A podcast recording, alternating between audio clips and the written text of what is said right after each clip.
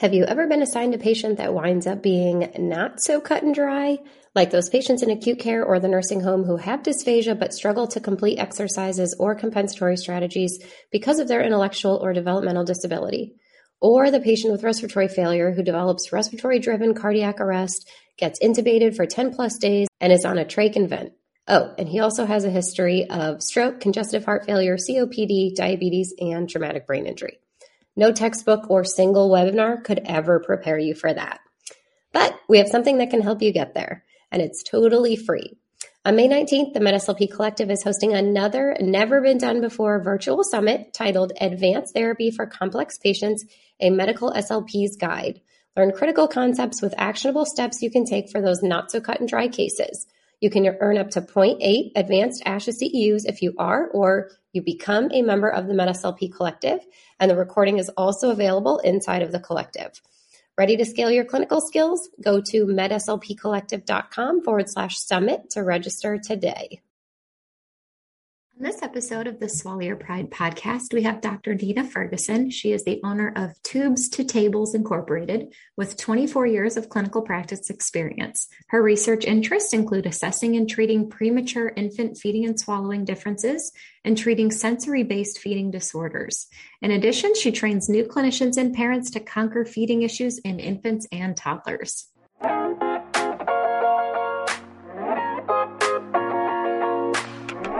Welcome to the Swallow Your Pride podcast. I'm your host, Theresa Richard. I'm a board certified specialist in swallowing and swallowing disorders, a mobile FEES business owner, and founder of the MedSLP Collective. This podcast is all about delivering the latest evidence based practice to medical SLPs everywhere.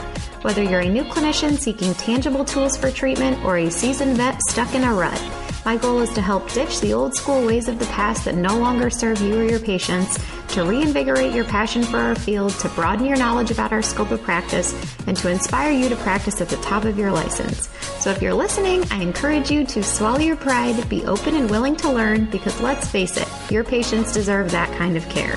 With that, let's dive right in.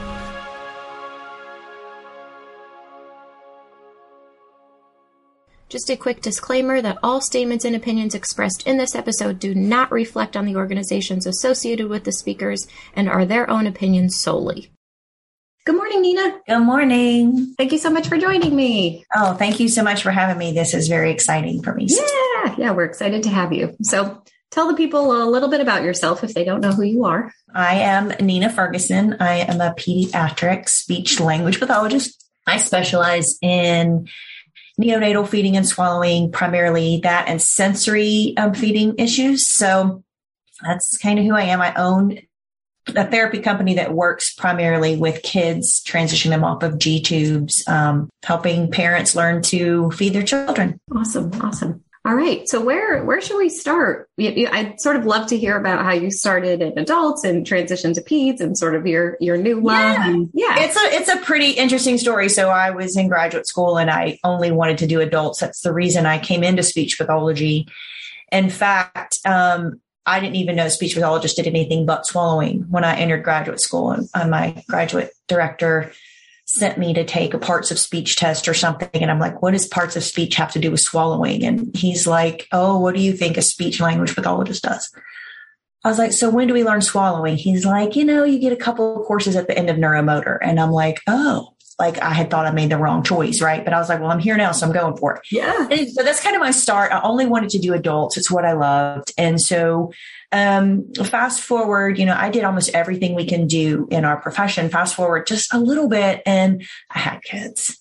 And I was like, oh, these guys aren't that scary. And then I found the NICU, which is my absolute love. So because I started my career in the adult world, I knew all the research. I knew every research study out there that showed us signs and symptoms of aspiration in the adult population.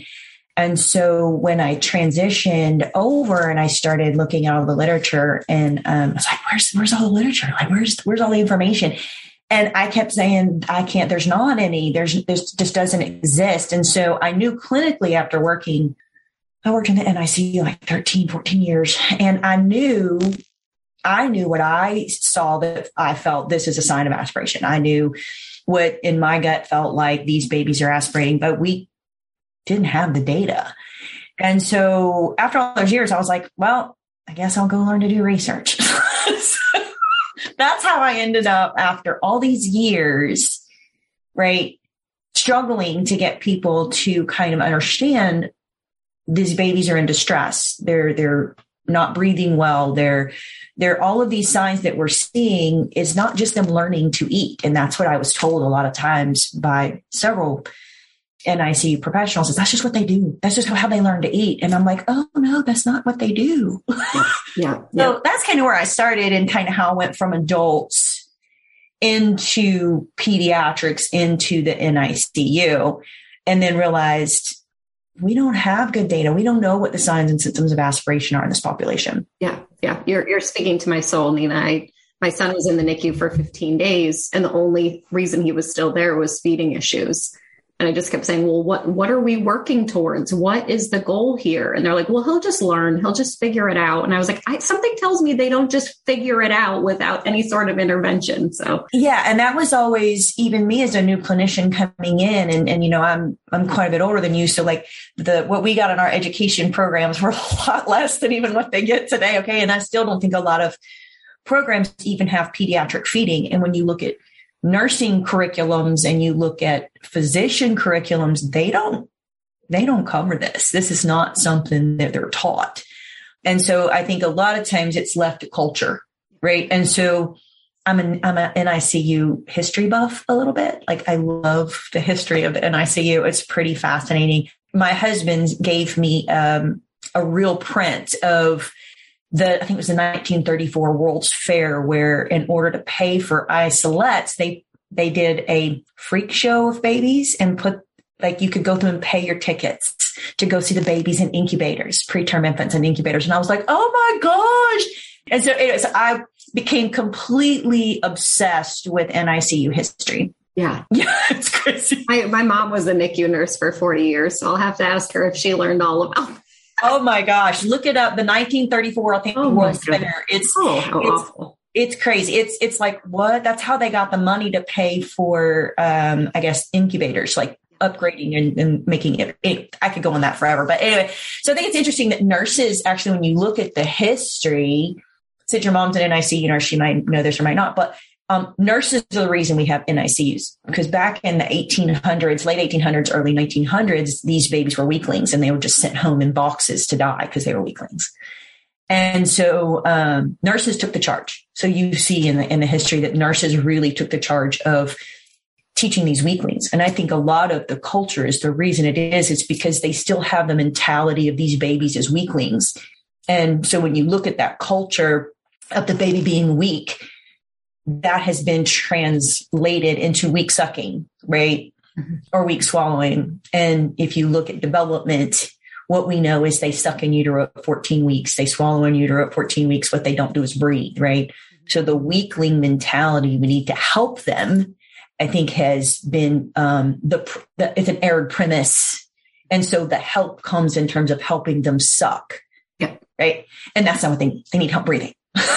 Yeah. Which is is fascinating to me as to why we see some of the things we see. Yeah, yeah. That that makes total sense. I just I mean I still think you know, you don't forget these things, but I think of holding my my little man and you know, different mouth postures. They were having a stew and different positionings and feedings with the bottle, but same thing, he would just go blue. Like he just couldn't breathe. He had no suck swallow coordination and yeah. Wow. Yeah. And so it's, it's just a very interesting history that, that I think once we understand where another discipline comes from and their history and their culture, I think it helps us communicate better. Yeah, absolutely. But we still didn't have any literature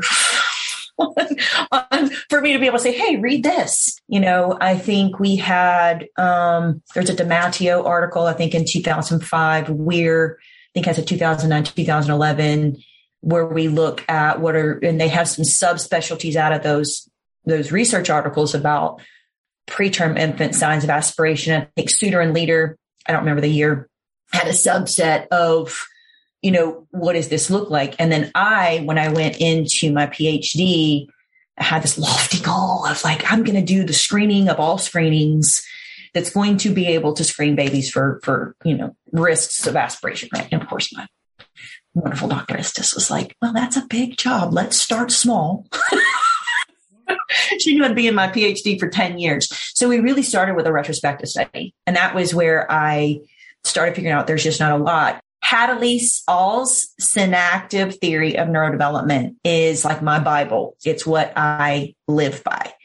And so, yeah, like it's amazing. So I took her information about neurodevelopment and looked at physiology. What are the signs could possibly be? What, what could they be?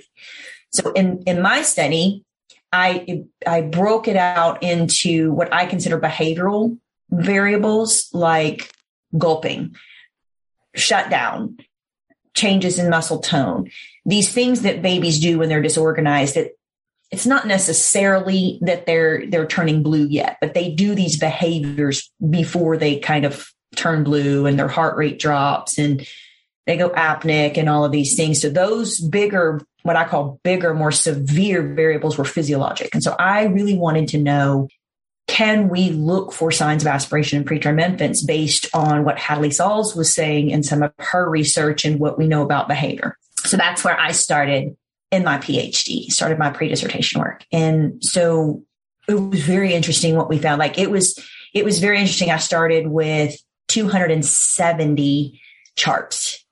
By the time I found enough charts to whittle down to babies who had modified barium swallows, where the nurses documented it ended up being 41 babies. I was like, oh, wow, my end just went. I was going to say maybe like 20. Yeah.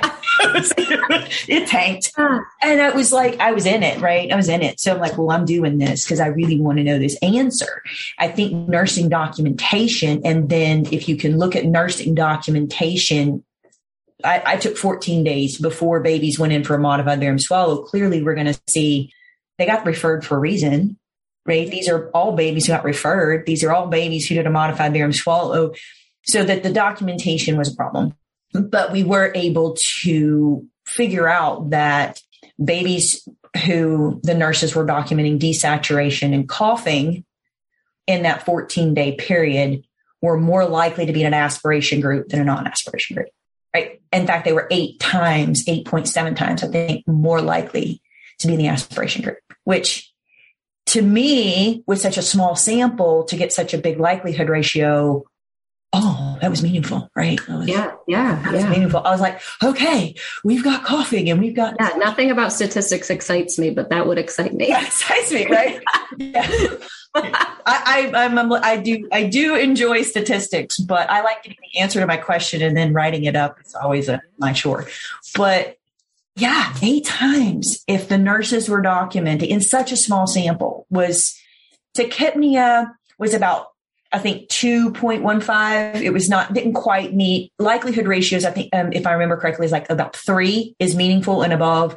So while tachypnea didn't quite make it, which is breathing fast, you know, if they're breathing fast, which to me, I mean, that makes sense. If the baby's breathing fast, then they don't have time to swallow. Like they've got to breathe in and out. And I think it's Lau. I remember what year she published her study that talked about if babies are breathing 60 times a minute and their swallow takes 0.3 to 0.7 seconds, like they don't have enough time to breathe in and out if they don't have the lung reserves, right? So I don't remember what year that study was, but I mean, that to me was powerful as well. So it was it was eye opening for me with such a small sample. And what was even more interesting to me was the fact that I wanted to throw the statistical normative, all that stuff out. I just wanted to look at, okay, I only had 41 babies, but if I said every behavior doesn't matter which baby. So one baby may desaturate three times, may have, you know, you know, however, if I just look at behaviors, forget independence, forget all of that stuff, do I see any patterns? Right. And so to me, that was the most interesting part of the study because what, okay, so what I found to be most interesting is that of all the markers that we looked at, there were only 29 in the behavioral. So nurses weren't documenting shutdown, drooling, changes of muscle tone, gulping not very often, right? They spent more time documenting those physiological coughing, apnea, desaturation, bradycardia, color change, tachypnea, right? But what they spent the absolute most time documenting was if if is was baby has problems eating, right? So those babies that they documented the most on were the vomiting babies, the babies that vomited, right? So if the nurses said the baby had a difficult time eating, then those were the babies that vomited. So in my groups, we looked at babies who aspirated on modified barium swallows, babies who did not aspirate on modified barium swallows, and then babies who did not aspirate on upper GI, but were fed with a bottle because that all upper GIs use a bottle. And so there was some documentation about the pharyngeal swallow. How did you differentiate between like vomiting and just like normal baby spit up? Um, well, it was documented in the chart. Lots of emesis, they were so that's how we did it. We looked at so then in the nursing documentation, it was they were they were sent for upper GI because there were some concerns because of the excessive amount of vomiting. So the reason for the upper GI was looking there. So that's how we we tried. It was trying like a, a semi control group is what I was using it as, right? So nursing documentation was most of the time when babies were throwing up. I'm like, well, they're changing them. they're not they're not keeping the volume in this is when nurses were saying this baby has a feeding problem. Yeah. Those, those, those upper GI babies, right? Which I found really fascinating. And then the other thing I found fascinating when you looked at of the babies who aspirated, like of the group, you just look at the group of babies who aspirated. What were nurses documenting? Coughing and desaturation. So then we also have studies out of Thoyre Dr. Thoyre is a nurse who did a study that said if you turn up the oxygen, you treat desaturation. I don't know if they did it with your baby, if your baby's on oxygen or not, but it's very common in the NICU to turn up the oxygen during feeding to treat desaturation. And I was like, we're not, we're not treating the right thing. Like we're treating the symptom. What's causing these babies to desaturate during feeding when they're not necessarily desaturating other times? And so I found that very interesting that the application of a very well done study, in my opinion, I love Dr. Thoyre, um, is being used as a treatment that could be masking, in my opinion, this is my opinion, aspiration, because that would make common sense, right? Which I, I de- definitely would like to see more study on that. But out of my data and putting pieces of the puzzle together in my mind, um, and this is me, right? That's kind of what I I've that's we're turning up the oxygen and sending babies home who aspirate. Yeah.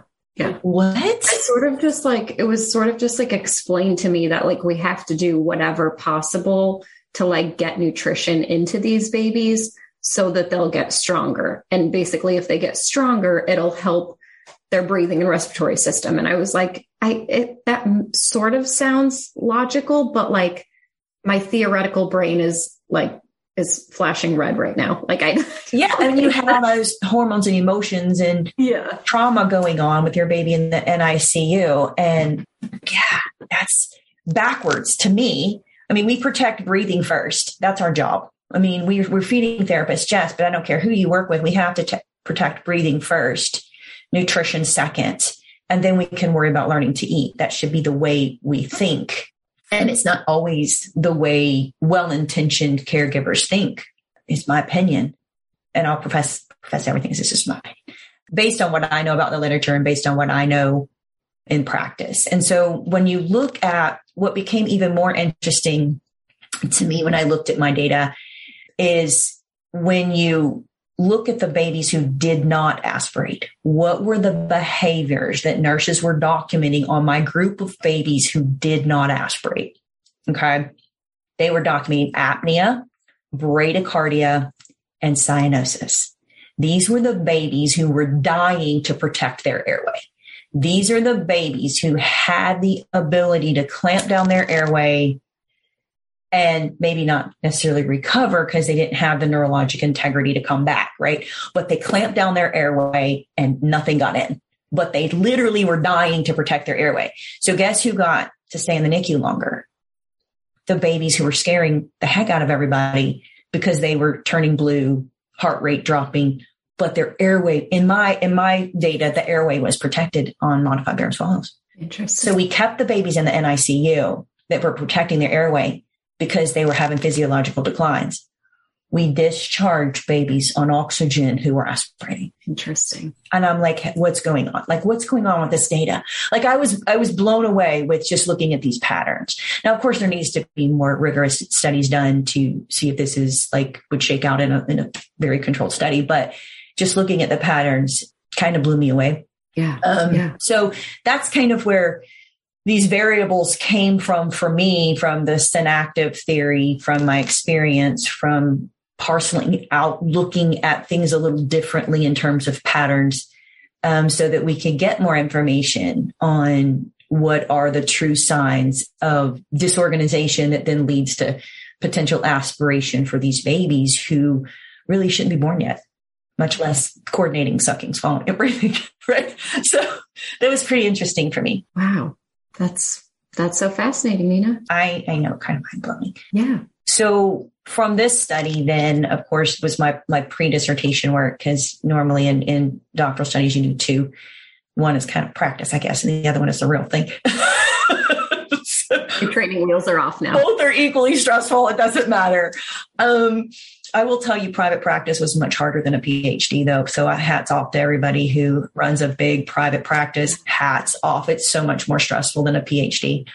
But so when I went into my dissertation um, ideas. Of course, I had these big, grandiose ideas, and my faculty advisor was like, "You're going to be here 20 years if this is what you want to do. You're going to have to do something smaller."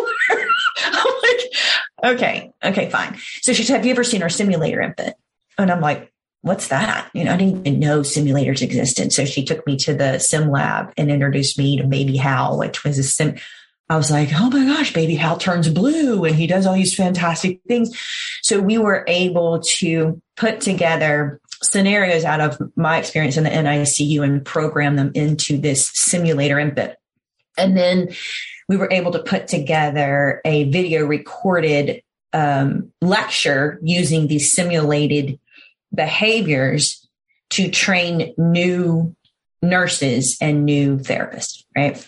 and see if they were better able to recognize these signs of distress in babies if they had gone through this video simulation training than just looking at book and lecture. So half of my group, nurses and speech pathologists together, just did a book and lecture, just did the traditional thing. The other group did this video recorded simulation. Yeah.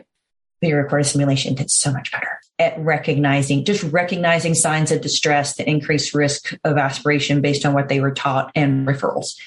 They were so much better. And so this is my dissertation work. So I have these scenarios that were recorded, this beautiful thing that proved, hey, this is great for novel learners and didn't matter which discipline. And I was like thrilled. So I was thinking, oh, if they can do it with video recording simulation, when I went to East Tennessee State University, um, part of my startup package was a simulator, but uh, uh, they're going to do so much better when I put the baby in their hands, right? I'm thinking this is going to be a rock star like thing, right? So of course I redid my, my, my study and I put the simulator in their hands and they all tanked. They couldn't remember anything. I was like, what just happened? How did they go from video recorded learning to doing great to when I give them a, a, a what I thought was a more real, rich experience? None of them could remember anything. Interesting. And I was like, what just happened? And so, of course, I had to go back to the cognitive literature, the stress literature, the cognitive drop, even though it was a simulator, these students had this baby turning blue, didn't know what to do because that wasn't part of the learning. It was just recognize the distress. It wasn't what to do about it. They all flipped out, And I guess, and stress caused their memory not to hold which I found. We did three studies that way, different ways of putting it together. And I was like, no, video recorded simulation for new learners is better um, because there's not a stress component, um, which I found mind blowing. So that was kind of my dissertation work. Um, and then it kind of sat at my computer and I taught and I did my thing. I didn't do anything with my scenarios. I kind of always thought this would be great to put out there for, for new students, new clinicians. You know, it would be kind of nice to have, right? But I was busy doing other things. And so I put it all together, but I just never did anything with it.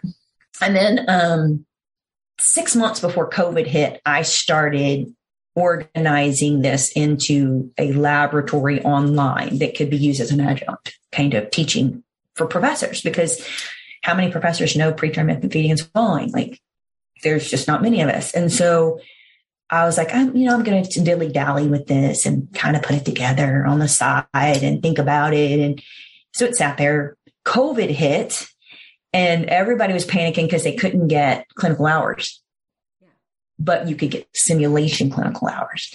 And so um, I had a colleague reach out to me panicking. Can you take students virtually in your doing telemedicine because they need hours? And so I'm like, sure. And she goes, what's up with the lab? And I'm like, it's done. It's just nobody. I haven't, I haven't, you know. Putting in my computer. Yeah. Yes. so we, we, we, I was like, sure, they can take the lab. And then we started looking at, it was just as an experience. And then um, we started looking into the CAPCSD regulations for including these hours for part of their educational hours. And so that's how kind of my, my, I now offer the preterm infant feeding and following lab for universities. I think we have about 20 universities. Amazing. And I get so much amazing, like amazing feedback from students. I had one student tell me, while I was taking the lab, my best friend had a preterm infant and I was able to help her. I'm like, well, that's oh, awesome. Yeah. Isn't that awesome? Yeah. I was like, really? And she's yeah. like, so that just it made my day. So yeah, so looking at this this moving forward, being able to really help new clinicians and help new students and with this preterm infant world that it's not something that is talked about in graduate school. It's we just I mean I've t- it's nothing against nothing against our our grad programs. They are packed full of so much information and if we wanted grad students to learn everything they need to know which they think they need to know to practice, we would be in school for five years. And there's just, there's just not enough time. We give a foundation, which is our job, right?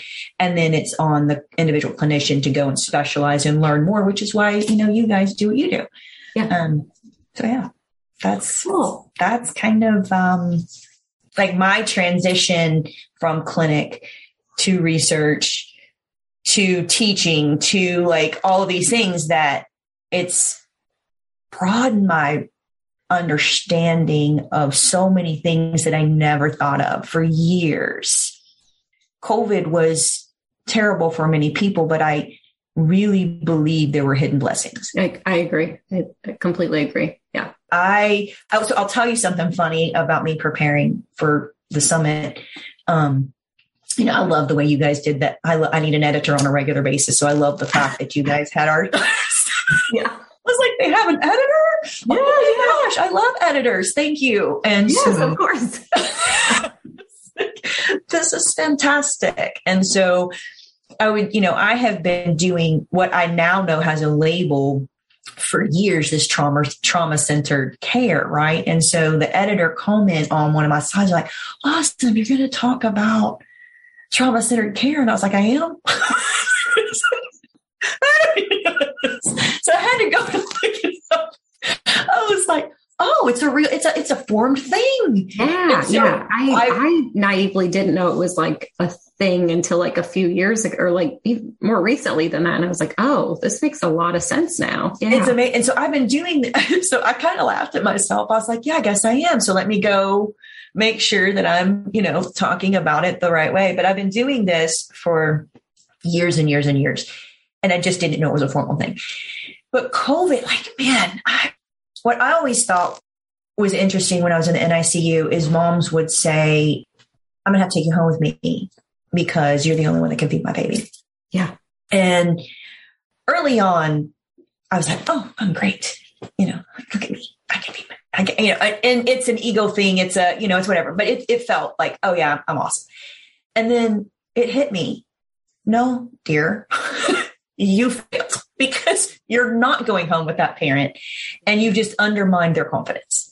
So you added to that trauma when you had that attitude. So making that switch in my mind early, like not super early, but you know, in my career in the NICU, I think was huge for helping relieve some of that trauma and empower parents, which is now like probably 90% of what I do. I do nothing but empower parents. Yeah. I think that was just so hard. Like with my, with my son's NICU stay too, cause I was just pumping constantly too.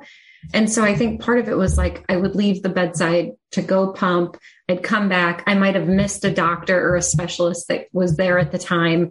And so finally, when it was time to take him home, I was like, I do not know what I am doing. And they're like, Oh, you have these motherly instincts. And I'm like, I do not. Like, you guys have had him for 15 days. Like, I've done a few feedings, but like I'm mostly in pumping when he's when you guys are feeding him. Like it was just such a traumatic, stressful time because it was like, you know, the, the NICU has their, you know, hourly, they have to eat at this specific time. And if my boobs were leaking at that specific time, I could not be there for that time. So it was like so many moving parts to, you know, to do that. And I just remember feeling so like, I don't know what to do with this thing. Like, I don't know how yeah, to. Was he your first baby? I'm just curious. Yep, of course. Yeah. So uh, my first, so interesting. I had C sections with mine, and my first baby. It was very, very different experiences. When I had my first baby, they took him. I was sent to recovery. Like four hours later, when I was able to move or whatever, they brought me this tiny human that I was like, "Get it away from me! I don't want that. But that is that is that is awful." And I did not bond with him. I was like, and I cried because I thought I was going to be this awful mom. And long story, the, the lactation came in and I was like, you want him to suck more life out of me? I'm like, no, like I don't even want to do that. And of course she calmed me down and coaxed me into it. About three days later, when they took him for an ultrasound, it didn't tell me my motherly things kicked in, right? But I, I really thought I was gonna be a horrible mom. Absolutely the worst mom because I, I, I mean, I cried because I had no connection. And that's just four hours. I can't even imagine these moms who have these babies whisked away to the NICU and they don't see them for days sometimes. Yeah. Like how do you how do you recover that bond that is that is that is ripped away? I, I mean, I feel very heartbroken for them in a lot of ways. And, you know, learning that we can contribute to parent empowerment and what we do is very powerful when the parents light up. Like I almost get teary about it. When parents light up, I did it. Look, I mean, when they light up because they did it, it's it's powerful. I'm gonna cry. But anyway, make me cry. I don't want to cry either. you make me cry. I know. so it, it's interesting that then you know I go on get my PhD, teach, do all this stuff, and after I left Tennessee and came home and opened tubes to tables, I hate to say it, I went back to some old kids would come to me and parents would say, well, he'll eat for you, but he won't eat for us at home. And I'm like, oh my gosh, here we go again. Like I'm, what's the, what is going on? And I would have parents sit in with me. My parents weren't allowed to stay in the waiting room. They weren't allowed to be on their phones. They had to like, I did everything I could think of in my clinic. Yeah. To include them to impact. It would still, they'll eat for you, but they won't eat for me. And I kept banging my head and like, I don't even know what else to do. And so COVID hit, more hidden blessings. Yeah, I really yeah. think. And when we had to open the computer, like to see their environment, I was like, oh, whoa, hold on. You know, you got three dogs running around, the TV's blaring, like your other sibling is doing, I don't know what up there in the cabinet. Like there's no like the environment is just total. I was I was shocked at so many environments. I, I opened the computer to parents going, "Oh, we don't have a table." Yeah, I'm like, "Oh, you don't have a table?" Like, oh, little pieces of information that you know a picture's worth a thousand words. I think we missed, and Cole would allow that open up into their world, and by coaching them through this new way we had to see parents flourish and kids that I'd been working with for months now got better faster just because we were really able to put them in the true driver's seat and help them apply the therapy techniques every time a child ate. Like I, I that's therapy every time a kid eats. That's not therapy three times a week for 30 minutes. But that's that's therapy every time a child eats. And that to me, with a lot of my patients, was very powerful to see how quickly they they improve. So this this whole new way of of thinking about things, I think, is going to be very powerful. Yeah, yeah, yeah. That's kind of some of my big revelations. One of my students laughed. You're the only professor that's ever told us that they failed. Oh, we've all failed. What do you mean? If we haven't failed, we're not doing something right. Like it is part of life. Right. Like, of course, your professors have failed. I don't care which one you're talking about. The best professor in the whole world at some point has failed, or they wouldn't be where they are. That's a thing. I think so. I always thought that was funny. Like, of course we failed. We started where you are. Mm-hmm. Yep. That's awesome. I think that's interesting when students say, shock you with some comment that you're like, what? Of course we failed. We're, we're human. Why you're here and why you do what you do. And yeah. Yeah. So I don't know. I think looking forward at research, I would really like to see a more prospective kind of look at what are the what are the signs of aspiration, like a, a, like a redo the adult literature in the ped world. Like take what we know, what we learned in the adult world, and and I know they're not little adults, but can we replicate how we learned what the signs and symptoms are of aspiration in the adult world and look at it more in the pediatric world? And I know we do have people looking at things like the cough reflex, right? Like in, in term babies, term babies cough. I know that's, that's coming out of, um, a lab that's coming out McGrattan out of McGrattan's lab, right? So I love that she's looking at, you know, cause just like in the adult world, you cough once doesn't mean you need to be NPO, right? But we do need to pay attention to what is the red, what are the red flags that we need to pay attention to so that babies don't aspirate for long periods of time and then become aversive, then failure to gain weight, which then turns into more aversion in the high chair, more stress, anxiety, picky eating. It comes, it comes to be, you know, this, this eruption that lasts years. And so if we can figure some of that out a little bit earlier, I would love to see that prospective look at what are the signs of aspiration in preterm infants and even term infants? Like, what does that look like for that population? And I think it will come. It, it, it's going to take time. It will come. So that's kind of where I would like to see more information start to come out of, of the literature for all those wonderful researchers out there who are doing research. Not in the NICU anymore, so it won't be me, but I would really like to see that come out. Yeah. What's what's next for you, Nina? What are you working on? Um, I am still working on empowering parents. I'm I'm loving the preterm infant lab. I love, love, love. It's an adjunct to courses that you know what the professor doesn't have to worry about it they they students they just sign up for the lab and i take it and i teach them and i love that i'm having so much fun with that so much fun teaching students um, and the other thing i'm doing a lot of is educational programs for parents so not only am I interested in teaching teaching students, but I want to teach parents. Like you can do this. Like you can you can totally do this. Like this is not my husband always goes, it's, it's actually rocket science. I'm like, no, it's not. Like we can teach parents to do this. This is something that parents can learn to do and they can learn to do it so that they are then the adjunct to what they're learning from their therapist. Right. So launching courses for parents and, and letting them learn what we know so that they can advocate and feel empowered to advocate for their babies. Yeah. Awesome. So that's kind of what um, I'm working on now is those courses for parents. Awesome. Awesome. Yeah. That was one of the reasons I wrote my book too, because I just felt like, where do people even start? You know, it's just like people are diagnosed with dysphagia or swallowing disorders, and it's just like, okay, now what? You know, so I just wanted to give people a place to at least start. So awesome. I love you're doing those courses, Nina. So that's kind of what's ne- next for me is just looking at those courses and um, continuing to do my best to f- move forward in this profession and uh, give back as much as I can because it's, I tell students like when I do graduation talks, like the people that you help will bless you so much more than you bless them. Yeah. It's powerful. Yeah. Um, what we do. And I think we all need to be proud of that and own that. And I still get parents that have like 14 year olds that now 15 that send me pictures. Look at them eating. I still get, he's now look what he's eating. I'm like, it's been like 10, 12, 14 years since I've seen you. And I still get these, these messages and these, these, and it's just to me, that's more than, that's more to me than any financial reward or any whatever. It's, it's means we've done a great job. And I think our profession is the best profession on type on the planet. So yep. I love that. Keep fighting for another day. I love it.